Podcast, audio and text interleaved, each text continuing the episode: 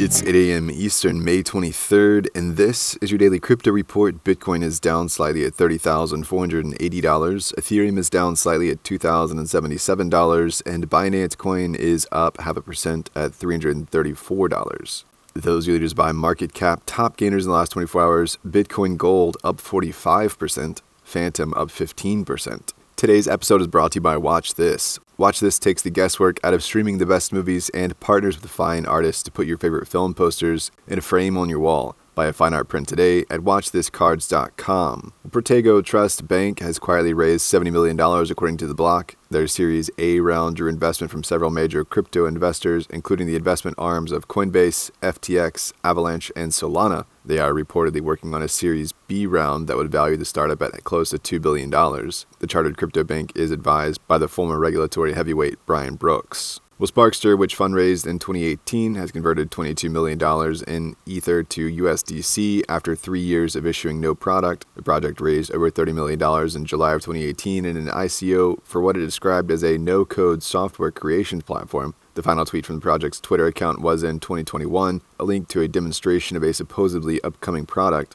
30% of the tokens offered by Sparkster in 2018 were supposed to be distributed between the founding team and initial investors. The funds were to be used to build out a team and to cover legal fees and marketing. Sparkster's GitHub repository shows the last activity was three years ago in March of 2019 but the code may be a copy of another application. Members of the community are trying to get Circle to blacklist the funds.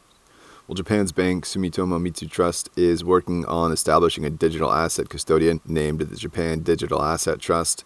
The company will target institutional investors who are bothered by the risk of cryptocurrency theft. The move comes after their rival Nomura launched a subsidiary that will give institutional clients access to cryptocurrencies. The custody service will be a joint venture with Bitbank and the trust. And finally, GameStop has unveiled a crypto and NFT wallet with their shares jumping 3% on the news. A beta version of the self custodial Ethereum wallet is available to download now from GameStop's website. The wallet will enable users to send and receive in game assets without having to leave their web browsers. Well, that's all for us today. Visit us at dailycryptoreport.io for sources and links, and listen to us everywhere else you podcast under Daily Crypto Report.